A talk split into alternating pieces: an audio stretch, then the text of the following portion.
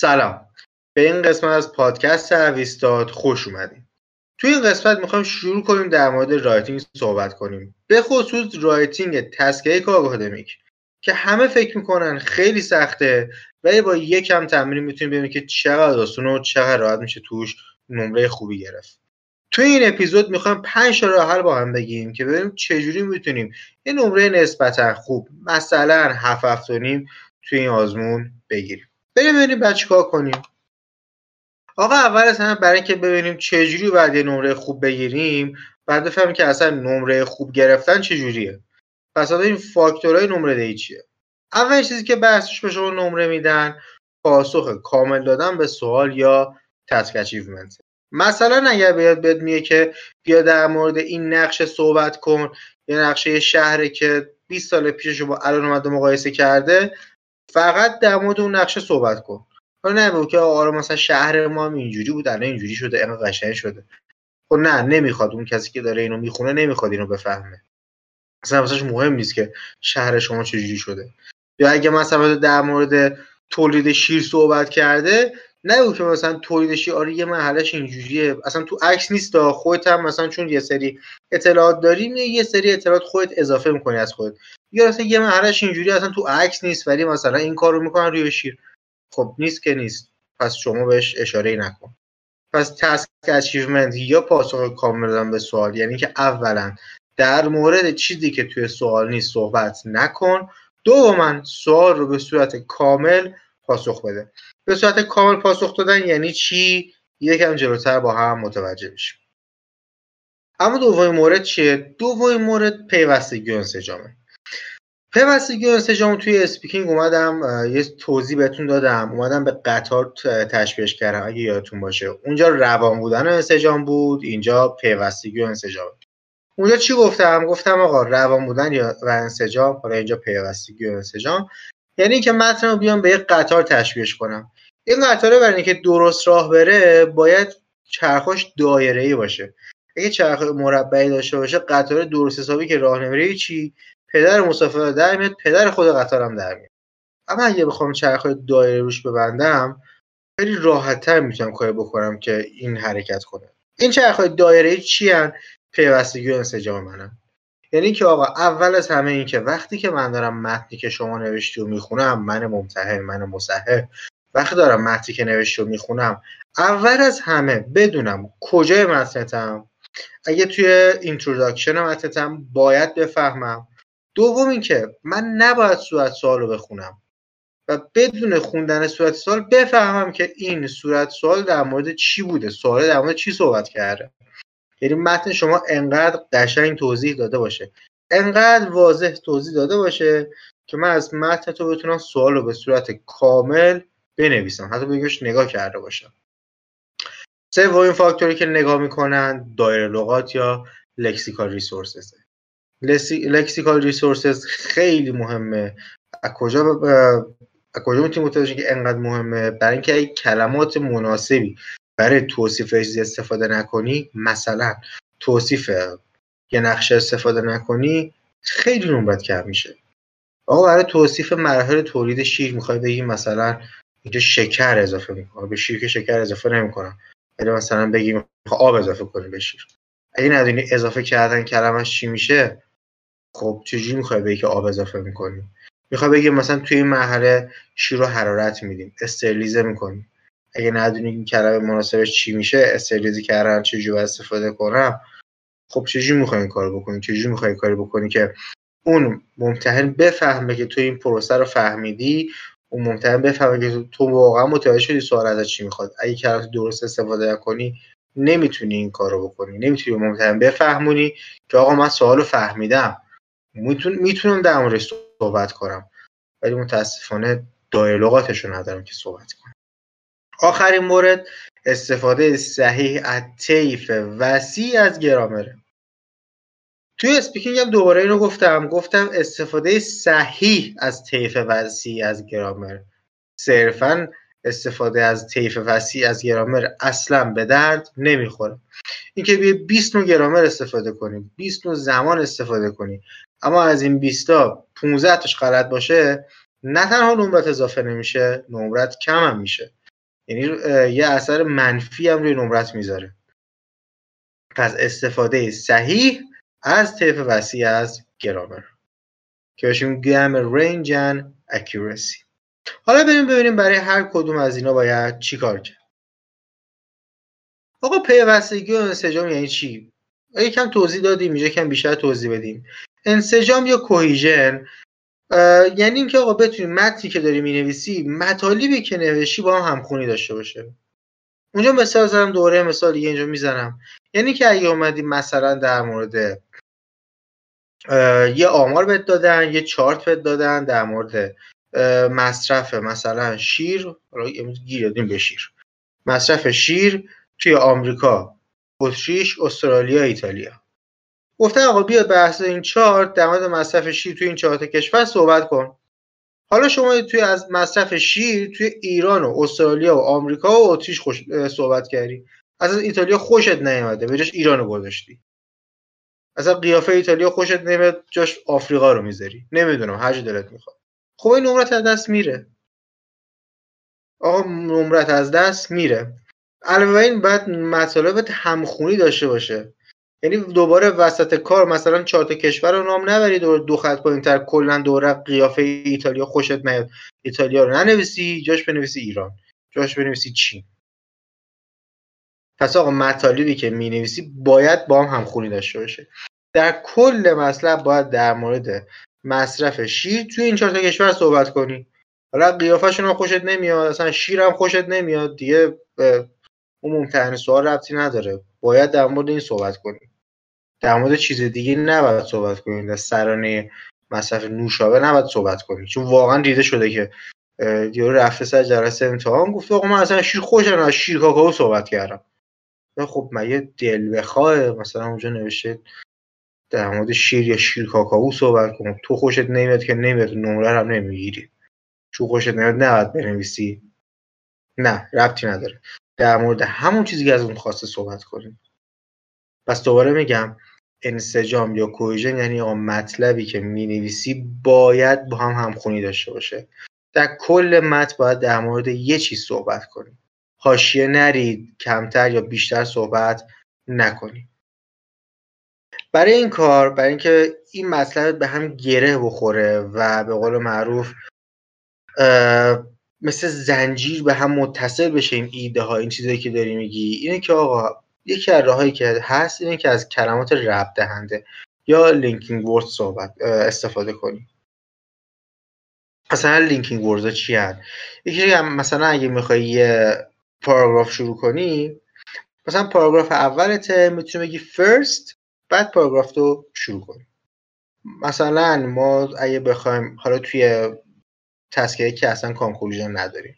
ولی توی task دو مثلا بخوایم conclusion استفاده کنیم بخوایم بفهمونیم که اندیم conclusion استفاده کنیم linking word داریم خواستیم مثلا می‌تونیم بگیم in conclusion to conclude این کلمات ربط دهنده که تو سایتمون حالا در صحبت کردیم مثال هم ازش زدیم کمک می‌کنن که cohesion یا انسجام متن بیشتر بشه. دیده هایی که داشتی به هم متصل بشن. کل متن یه دونه متن واحد. یعنی شما چند تا پاراگراف نوشی چند تا جمله نوشی یه پاراگراف یه بخش یه متن واحد به نظر بیاد. اما دومین نکتهش اینه که آقا از این کلمات رب دهنده به درستی و به اندازه باید استفاده کنی. یعنی دیگه خداوکیلی شورش رو در نیاری. هر جا به دست رسید هر کجا تونستی این کلمات رب دهنده استفاده کنی.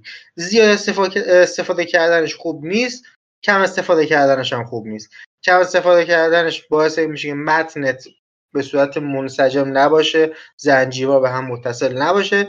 زیاد استفاده کردنش هم باعث میشه که واقعا مثل اینکه نمک زیادی بزنی به غذا. دیگه یارو هر جا رو نگاه می‌کنه linking word ه. این چات کلمه خوب استفاده نکردی. هی نگاه می‌کنی که این linking word ه دوره کلمه بعدی linking word ه ای بابا همش linking word ه. کلمات رپ همش ربط میدی. چیو؟ حالا خدا می‌دونه. چون انقدر کلمات رپ دهنده استفاده کردی که اصلا چیزی نگفتی که بخوای به هم ربطش بدی. پس به اندازه باید استفاده کنیم. نه خیلی زیاد نه خیلی کم. اندازش چقدره؟ مثلا توی هر پاراگراف دو تا سه تا بسته. دیگه توی پاراگرافی که شما می‌خوای 50 تا کلمه بنویسی اگه به 10 تا 15 تا کلمات linking و ربط دهنده بنویسی که اصلا دیگه چیزی نمیمونه که بخوای در موردش صحبت کنی. همش رو کلمات ربط دهنده. پس نه خیلی کم نه خیلی زیاد. خب دومین مورد پیوستگی coherence آقا پیوستگی یعنی چی؟ یعنی که آقا خواننده متوجه بشه الان کجای متنته. انسجام این بود که متن در مورد یه چیز باشه. پیوستگی یعنی که آقا من الان بفهمم توی کدوم قسم از متن داری چی میگی؟ آقا اگر این اول متن تو خوندم بفهمم که اینجا در مورد اینتروداکشنه اینجا اوورویوه اینجا بادی پاراگرافه باید بفهمم کجا متنتم اگه رسیدم آخر متن دیگه چیزی باشه که من بفهمم. خب متن تموم شد دیگه. برگر برنگردونم اه اینکه ناتموم موند. دنبال overview نباشم. overview توی مثلا task یه academic خیلی مهمه. دنبال overview نباشم. دنبال introduction نباشم. overview ش کجا بود پس؟ main body paragraph یکش کجا بود پس؟ باید خیلی واضح بنویسم که آقا اون کسی که داره می‌خونه بفهمه الان کجا متنمه یکی از بهترین راههایی که می‌تونم این کارو بکنم اینه که پاراگراف بندی صحیح داشته باشم. یعنی حالا علاوه بر اینکه اون linking word استفاده کردم بیام اگر یه پاراگراف مثلا در مورد introduction هم بود پاراگراف بعدی overview بود این overview جدا کنم از introduction. یه پاراگراف جدید شروع کنم اینجوری یه پیام به اون خواننده میرسونم که آقا این تموم شد حالا پاراگراف بعدی در مورد چیز جدیده. حالا این نه تنها اینجا به کار میاد توی writing task دو هم به کار میاد. کنم توی writing این کار خیلی خوبه و خیلی به کار میاد و باعث میشه که اون کسی که داره متن رو می‌خونه بفهمه که الان کجای متنه. گم نشه توی متن. این از پیوستگی و انسجام اما دیالوگات ببینیم که دیالوگات چیه. یه چیزی توی speaking گفتیم. حالا نمی‌دونم شما اگه speaking رو اول گوش کردین اومدین اینجا. یا اول اینجا رو گوش می‌کنیم speaking گوش می‌کنین نمی‌دونم. ولی اسپیکینگ رو گوش کرده باشید. اپیزود دو شو یه چیزی در مورد دیالوگات اونجا هم صحبت کردیم به نام پرافریز کردن یا تفسیر و خلاصه کردن. یکی از راههایی که داره لغت رو خیلی قوی می‌کنه و یعنی نمرش می‌بره بالا و خیلی مهمه خیلی مهمه و دایلوگات قوی باید داشته باشیم واسه این کار پارافریز کردنه پارافریز کردن یعنی چی؟ یعنی که آقا یه جمله ای که شما می‌بینی و بیای با حفظ معنیش خلاصش کنی یا حالا دوباره بنویسیش با کلمات متفاوت. یعنی یه توی جمله خود گفته most of the people توی اون جمله که می‌خوای پارافریزش کنی بعد بنویسی majority of individuals. مثلا یک نمونهاش پس بیای با حفظ معنی اول تفسیرش کنی. تفسیر کردن یعنی چی؟ یعنی که معنی اون جمله رو کامل بفهمی. معنیشو بفهمی. و خلاصش کنی. خلاصش حالا می‌تونی یا یه کلمات جدیدی توی اون خلاصه استفاده کنی یا دیدی که کلمات مترادفی از اون جمله بلد نیستی واقعا راه نمیده یه کلمات رو جابجا کنی و بنویسی. ما به این کار میگیم پارافریز کردن. خیلی مهمه خیلی مهمه. توی اسپیکینگ پارت دو خیلی استفاده میشه. توی writing مون هم توی writing task یک academic هم توی writing task دومون حتما استفاده میشه. توی writing task دومون برای نوشتن introduction توی writing task یکمون برای دوباره نوشتن introduction وقتی می‌خوایم سوال رو دوباره بنویسیم استفاده میشه و یکی از مهارتهایی که خیلی به کارمون میاد. پس paraphrase کردن خیلی مهمه خیلی تمرین می‌خواد. حالا یه اپیزود جدا در موردش تو پادکستمون صحبت کردیم حتما اونو گوش کنین. چون واقعا یکی از اسکیلایی که خیلی نمرتون رو بالا, بالا می‌بره. این نمره خیلی تاثیر زیادی داره. نکته بعدی توی داره اینه که باید با از کلمات مترادف کلمات زیادی استفاده کنی. آقا اینه که میگم یعنی چی؟ یعنی که اگه بالاتر مثلا اومدی گفتی که از کلمه rising استفاده کردی مثلا میگه rising number of حالا هرچی پایین تر دوباره نه بگی rising اگه می‌خوای یه چیزی داره زیاد میشه دیگه بیا مثلا بگو increasing number of. یعنی اگه می‌خوای یه چیزی رو دوباره بهش اشاره کنی یا می‌خوای یه چیزی رو دوباره بگی دوباره خودش رو استفاده نکن. چون این کار واقعا باعث پایین اومدن نمرت میشه. و استفاده زیاد از کلمه باعث میشه که اصلا ممتحن روی اون کلمه خط بکشه و اصلا نمرت حسابش نکنه. اما اگه بیای از مترادفا یا هم معنی کلمه استفاده کنی دو خط بعدش می‌خوای دوباره بگی مثلا این زیاد میشه دوباره نگی rising یا دوباره نگی increasing از هم معنیش rising استفاده کنی increasing رو خودش استفاده نکنی. یا از مترادفاشون استفاده کنی. این کار باعث اولا که نمرت بالا بره دوم که نمرت رو عدس ندی. چون میگم زیادی هم کلمه استفاده کنی نمرت از دست میره. آقا اشتباه خیلی مهمه اشتباه از اشتباه بپرهیزی. نکته بعدی که می‌خوای از اشتباه بپرهیزی خیلی چیز ساده ای به نظر می‌رسه اما خیلی چیز مهمیه ها. یعنی چی؟ یعنی که نه ادجکتیو جای ادورب استفاده کنی ورب جای ناون استفاده کنی یا ناون جای ورب استفاده کنی. وقتی میگه از اشتباه بپرهیز میگم یه نکته ای که شما میگی خب همه اینا که داریم که در که اشتباه نکنیم. آره ولی وقتی اینجا میگم از اشتباه بپرهیزی یعنی که آقا نه کلمات رو جابجا استفاده کنی. یه نکته خیلی ساده ایه ولی واقعا مهمه. واقعا مهمه و از نمرات خیلی تاثیر داره. نکته بعدی یه رفیقی داشتم. خب نکته بعدی حالا بگم. این writing ش خیلی خوب بود. یعنی هم دیالوگاتش قوی بود هم speaking ش قوی بود. speaking ش مثلا هفت و هشت گرفت. این بنده خدا رفت یه آزمون آیلتس داد. writing ش شد شیش شیش و نیم. شیش فکر می‌کنم شد. به نسبت reading و speaking ش خیلی نمرش پایین بودا. ولی writing ش خیلی پایین شد. چرا؟ چون دیکتش خیلی ضعیف بود. خیلی ضعیف بود. یعنی همین الان هم که ما میشینیم با هم چهار تا کلمه انگلیسی می‌خواد بنویسه کلا دیکتش ضعیفه. خیلی خوب حرف می‌زنه خیلی خوب reading اصلا کلا زبانش عالیه ولی دیکتش ضعیفه. آقا دیکته خیلی توی نمراتون تاثیر داره. دیکتاتون رو حتما قوی کنید. کلماتی که داریم می‌نویسین همینجوری علکی کلمه ننویسین برین. خب این دیکتهش درسته غلطه. اگه دیکته کلمه واقعا مطمئن نیستین ننویسینش. تمرین بکنین دیکتاتون رو خیلی تمرین بکنین. یه مورد اما نکته بعدی اینه که آقا از کلمات مناسبی برای توصیف روندها تضادها یا مراحل باید استفاده کنیم. چون کلا writing task یه academic یه writing ی که داره یه روندی رو به توضیح میده یه نقشه رو یه چارتی و حالا هرچی رو. کلمات متناسب با اینا رو بعد بلد باشیم. بدونیم که آقا اگه مثلا نموداری داره الان میره بالا من چجوری بگم میره بالا؟ بالا رفتن توی نمودار چجوری بگم. میگم go up می‌تونم بگم خیلی ولی ضعیفه. خیلی کلمه ضعیفه go down درسته ولی بازم خیلی کلمه ضعیفیه. increase decrease. اینا کلمات خوبی هن ولی متوسط رو به بالان کلمات قوی نیستن. یه سری کلمات خوب هست اونا رو یاد بگیرم بلد باشم. که آقا اگه داره چیزی نموداری میره رو بالا من چجوری توصیفش کنم؟ به زیبایی توصیفش کنم.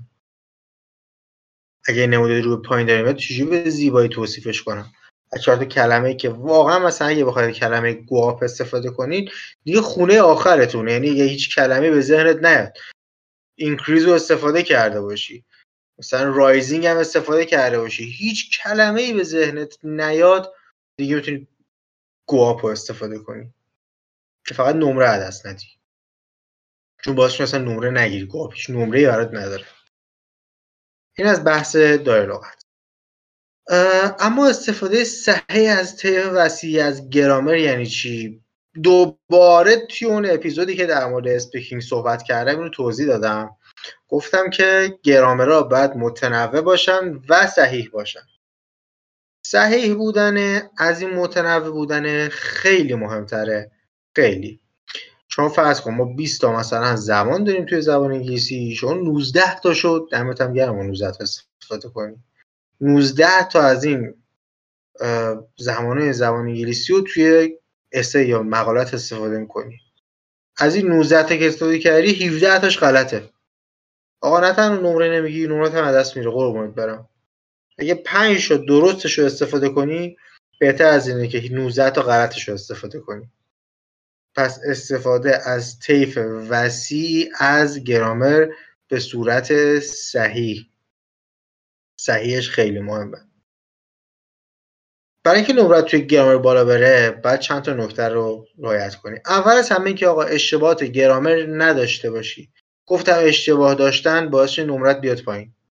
اینا اگه یکم گرامر رو تو آسونتر یا سطح پایینتر استفاده کنی خیلی بهتر از اینه که اشتباه داشته باشی و این اشتباهات باعث نمره از دست بدی. نکته دوم اینه که زمان افعال تو به صورت درست استفاده کنی. ما بهش میگیم time agreement یا همخوانی زمان.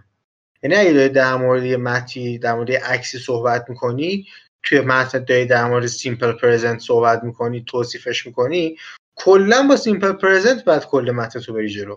نه که یه جا حالا در مورد simple present صحبت کنی یه جا دیگه simple past صحبت کنی. حالا یه جایی مثل نقشه که مثلا هم زمان گذشته داشته این نقشه هم زمان الان می‌تونی این کار بکنی. ولی مثلا توی توصیف یه پروسه نمی‌تونی یه جا زمان گذشته استفاده کنی یه جا زمان حال. همش باید زمان حال باشه. اگه یه جا باید زمان گذشته استفاده کنی وسط اونجا زمان حال استفاده نکن. خیلی حواست باشه که داری از چه زمان فعلی استفاده می‌کنی. زمان افعال خیلی مهمن. یکم سختن یکم گول زنندن رویت کردن نکاتشون یکم سخته. شاید جایی از دست در بره. آره ولی به نظرم تمرین کن که به درستی این کار انجام بدی. سومی هم که از ساختارهای صحیح استفاده کنی.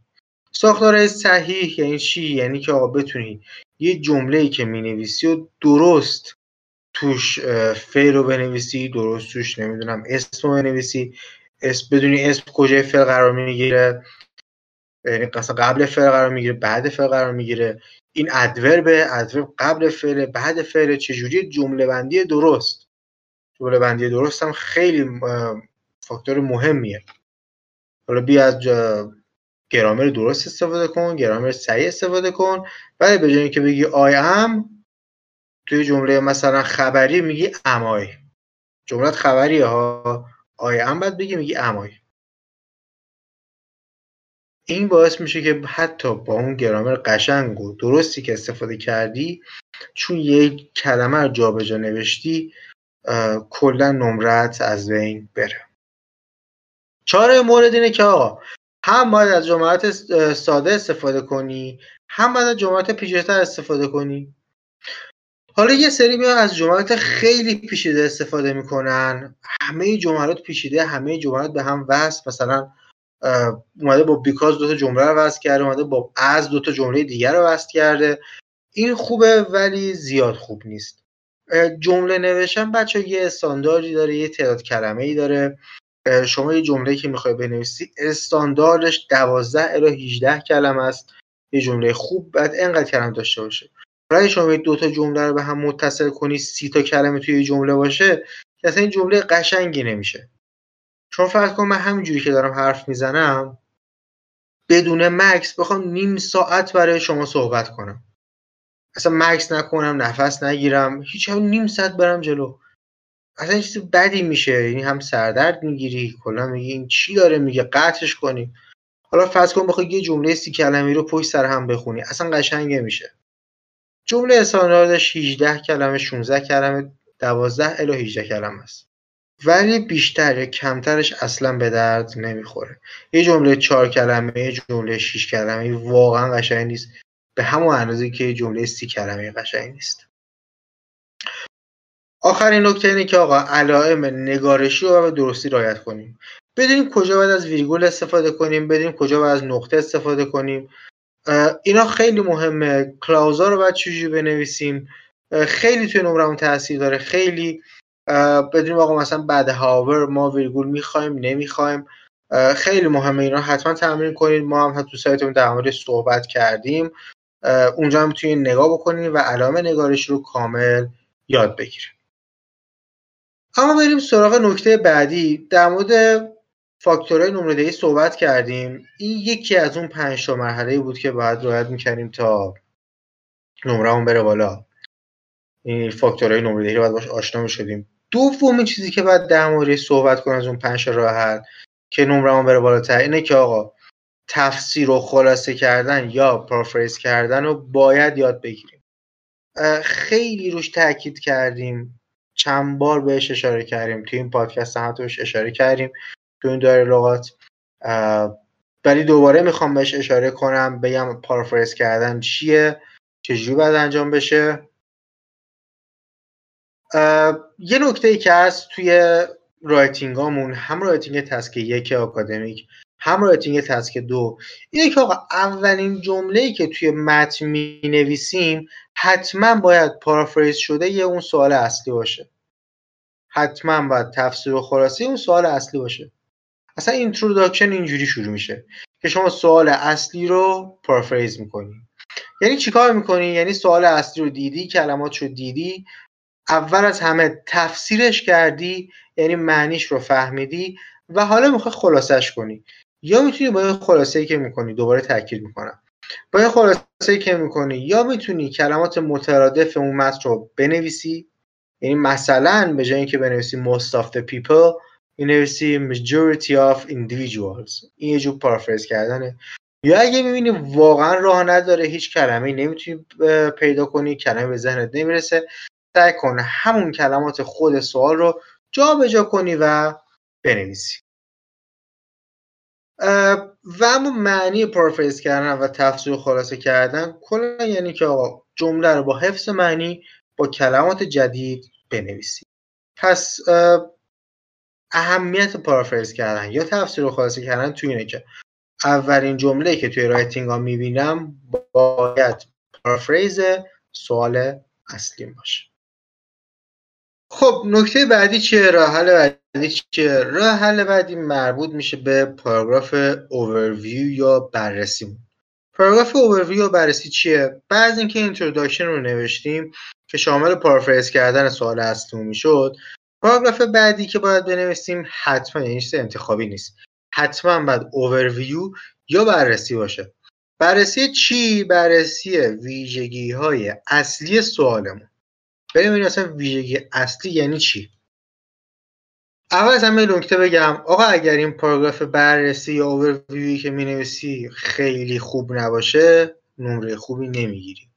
اصلا اولین چیزی که اون ممتحن یا مصحح نگاه می‌کنه اینکه ببینه تونستی اوورویو خوبی بنویسی یا نه.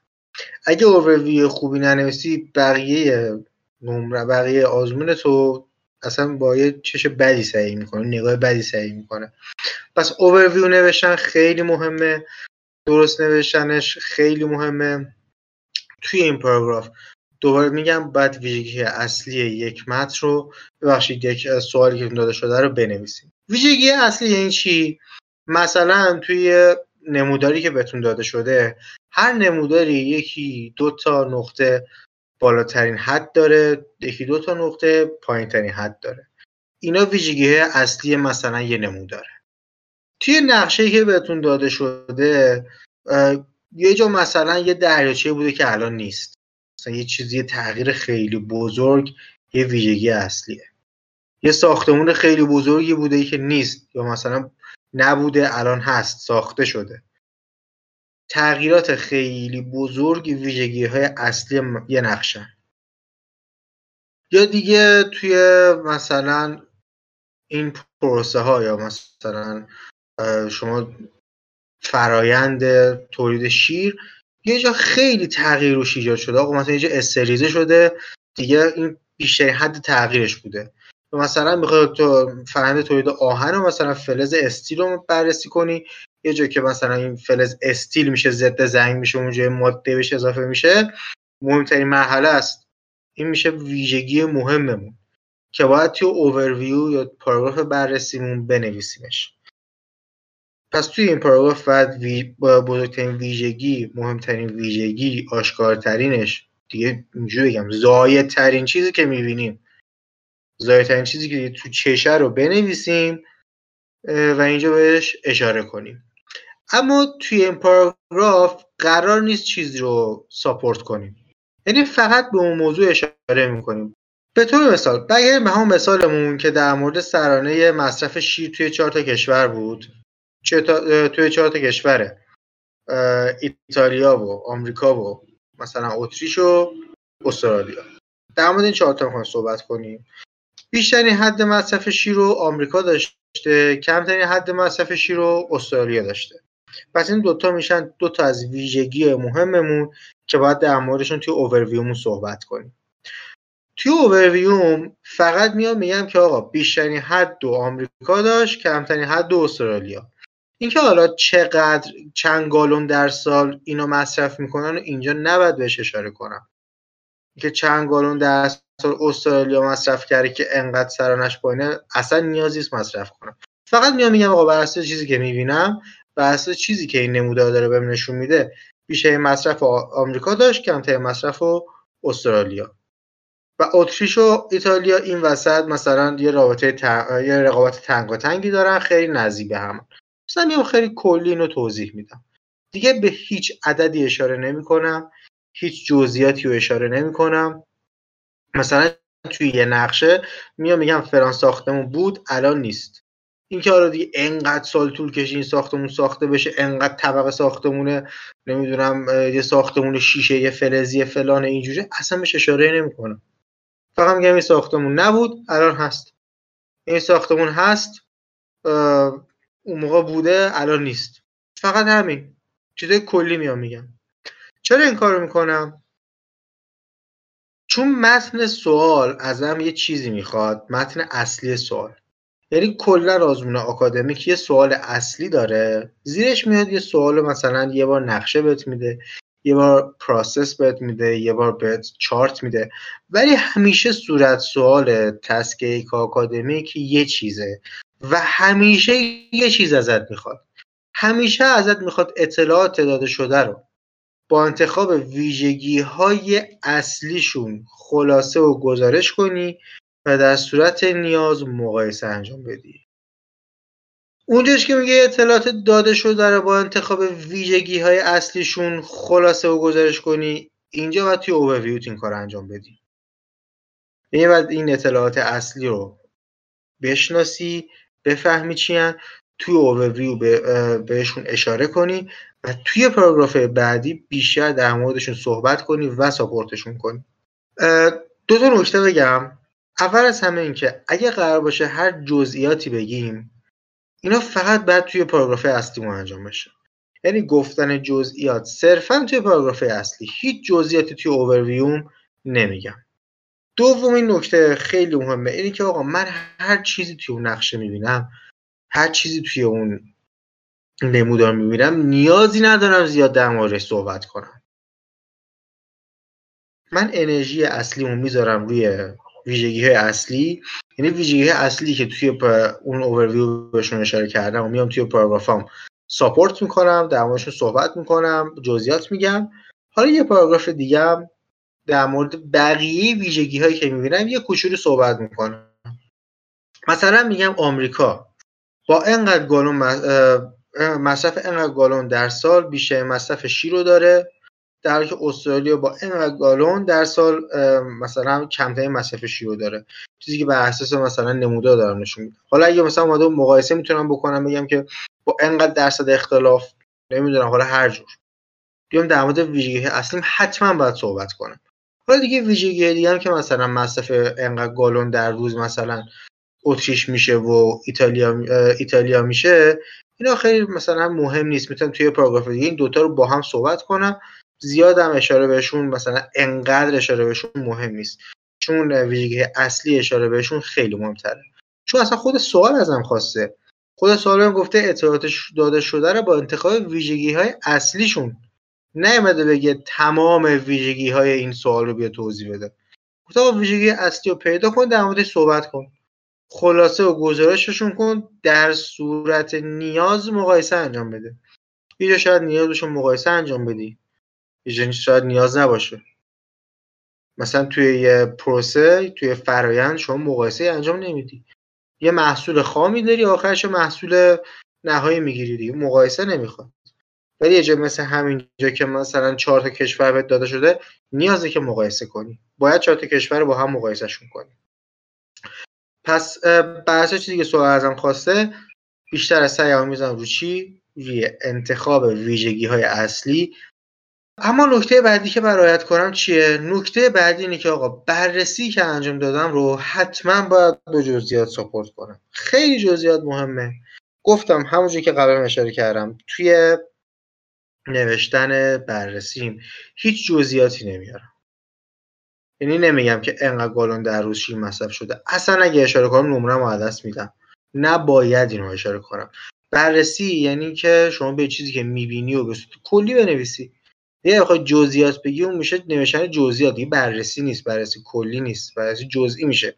ما پاراگراف اصلی پاراگراف اصلی این کار انجام میدیم. اومدیم دو تا سه تا ویژگی اصلی رو انتخاب کردیم. توی بررسیمون نوشتیم. حالا میریم توی پاراگراف بعدی در مورد جزئیاتشون صحبت می‌کنیم. حالا چیزی که می‌بینم و در موردش می‌نویسم. مثلا می‌نویسم که توی ده سال گذشته میزان تولید ناخالصی آمریکا حالا در مورد آمریکا شاید در صحبت کرده آمریکا هر کشوری. میزان تولید ناخالصی آمریکا از فلان عدد رشد داشته رو به فلان عدد. یا از فلان عدد نزول کرده رو به فلان عدد. مثلا توی سه تا نقطه سه تا نقطه مهم توی این سال اتفاق افتاده. این جایی که مثلا بیشترین حدش بوده یه جایی که کمترین حدش بوده من مثلا دو تا, دو تا نقطه انتخاب کردم.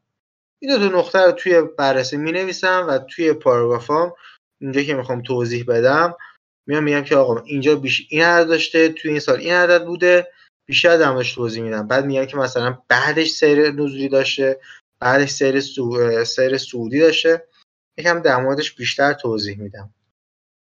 پس جزئیات نوشتن ساپورت کردن چیزی که توی بررسی گفتم خیلی مهمه اما توی خود پاراگراف بررسی این کار انجام نمیدم. و ما پنجمین نکته و آخرین نکته ای که خیلی مهمه اینه که چیزی که نوشتی رو حتما باید چک کنی. آقا دیکته کلماتی که نوشتی رو چک کن شاید دیکته رو بلد باشی اما به خاطر اینکه عجله داشتی مثلا یه کلمه یه L یه, یه کلمه رو جا گذاشتی یه S یه کلمه رو جا گذاشتی. حتما دیکته رو چک کن سعی کن اگه 20 دقیقه می‌خوای وقت بذاری روی writing task توی 19 دقیقه انجامش بدی که یک دقیقه وقت واسه چک کردن داشته باشی. زمان افعال رو چک کن. زمان افعال خیلی مهمه. اگه یه داری در مورد یه چیزی که توی زمان حال اتفاق افتاده صحبت می‌کنی حتما همش با پرزنت استفاده کرده باشی. اگه داری در مورد گذشته صحبت می‌کنی حتما با پس صحبت کرده باشی. زمان افعال تو خیلی چک کن. نکته بعدی اینه که تاریخ ها عدد ها جزئیات اسم کشورها کلا چیزایی که داری از توی اون شکلی که بهت داده شده استفاده می‌کنی حتما باید مطابقت داشته باشه. اگه عددی توی اون نمودار بهت داده شده بود و آمدی اون عدد استفاده کردی توی متنت نباید فرق بکنه نمرت دست میره. باید حتما همون عدد باشه. عددا باید باید به اون تصویر بخونه. دوباره تکرار می‌کنم. متن خوب متنیه که من مصحح بخونم و متوجه بشم سوال چی بوده. یا اگه نموداره من بتونم متن تو رو بخونم و اون نمودار رو بکشم دوباره. پس باید خیلی دقت کنی که عددهایی که می نویسی تاریخ ها اسما حتما دقیق باشن بر اساس اون چیزی که مطبع اون تصویر بهت داده. یه نکته دیگه که هست وقتی داری چک می‌کنی چیزی رو توی دیالوگات هم گفته بودیم خیلی مهمه. ببین اگه چند تا کلمه رو بخش یه کلمه رو چند بار تکرار کردی؟ اگه جای تغییرش هست حتما تغییرش بده. اگه مثلا این کریز رو چند بار تکرار کردی ببین اگه می‌تونی تغییرش بدی حتما تغییرش بده. رایز رو می‌تونی بنویسی. دیگه خون آخرش که یه کلمه خیلی چیپی و مثل گواب بنویسی. ولی حتما تغییرش بده و سعی کن از این رنج کلماتی که می‌تونی استفاده کنی حتما استفاده لازم رو ببر. نکته بعدی در مورد پاراگراف بندیه. هر کدوم از بخش های writing باید یه پاراگراف جدا داشته باشه. introduction جدا اوورویو جدا main body پاراگراف یک جدا یا حالا پاراگراف بدنی اصلی یک جدا پاراگراف بدنی اصلی دو جدا. حتما دقت کن که پاراگراف بندیت حتما جدا باشه چون خیلی مهمه و توی coherence و cohesion ت حتما به تو تاثیر داره. اما نکته آخر و نکته خیلی مهم اینه که تعداد کلماتی که می نویسی توی writing task یک حتما باید از 150 تا بیشتر باشه. آقا مگه میشینن میشمرن؟ آره میشینن میشمرن. واقعا دونه دونه میشمرن. 149 تا هم باشه نمرت از دست میره. پیشنهادم به تو اینه که از 150 تا تا 170 تا بهترین تعداد کلمه ای که می‌تونی بنویسی. نه بیشتر نه کمتر. یک کلمه کمتر باشه به درد نمی‌خوره. از 170 تا بیشتر بشه باز هم به درد نمی‌خوره. مثلا توی writing task دو از 270 تا بیشتر باشه به درد نمی‌خوره. چرا به درد نمی‌خوره؟ با زیاد نوشتن نمره از دست نمیدی. اما اگه زیادتر بنویسی امکان اینکه اشتباهاتی بیشتری داشته باشی و اونجاها نمرت به خاطر اشتباهاتی که توی گرامر یا توی حالا دیکتت انجام بدی نمرت به خاطر اینا کم بشه اینجا شانست بیشتر میشه. پس سعی کن زیاد هم بیشتر از 270 تا ننویسی. اما این اپیزودمون هم تقریبا تموم شد. پنج نکته گفتیم که رعایت کردنشون خیلی بهتون کمک می‌کنه. این پنج رعایت کردنشون شاید خیلی آسون به نظر برسه. اما یک کم دقت می‌خواد رعایت کردنشون. یعنی این پنج نکته گفتیم بیشتر بر اثر بیدقتی انجام میشه. یعنی شما اگه می‌دونی اکثر افراد می‌دونن که توی پاراگراف اوورویو بررسی نباید جزئیات بنویسن ولی بازم می‌نویسن. اکثر افراد می‌دونن که نباید دیکتشون غلط باشه ولی باز هم بیدقتی می‌کنن. یکم دقت کنیم یکم به این پنج نکته خوب دقت کنیم و بدونیم از اون چی می‌خوان. یه نمره هفت خوشگل می‌تونیم از writing بگیریم. بیشتر در مورد رایتینگ صحبت خواهیم کرد توی اپیزود بعدیمون. پس تا اپیزودهای بعدی خدا نگهدار.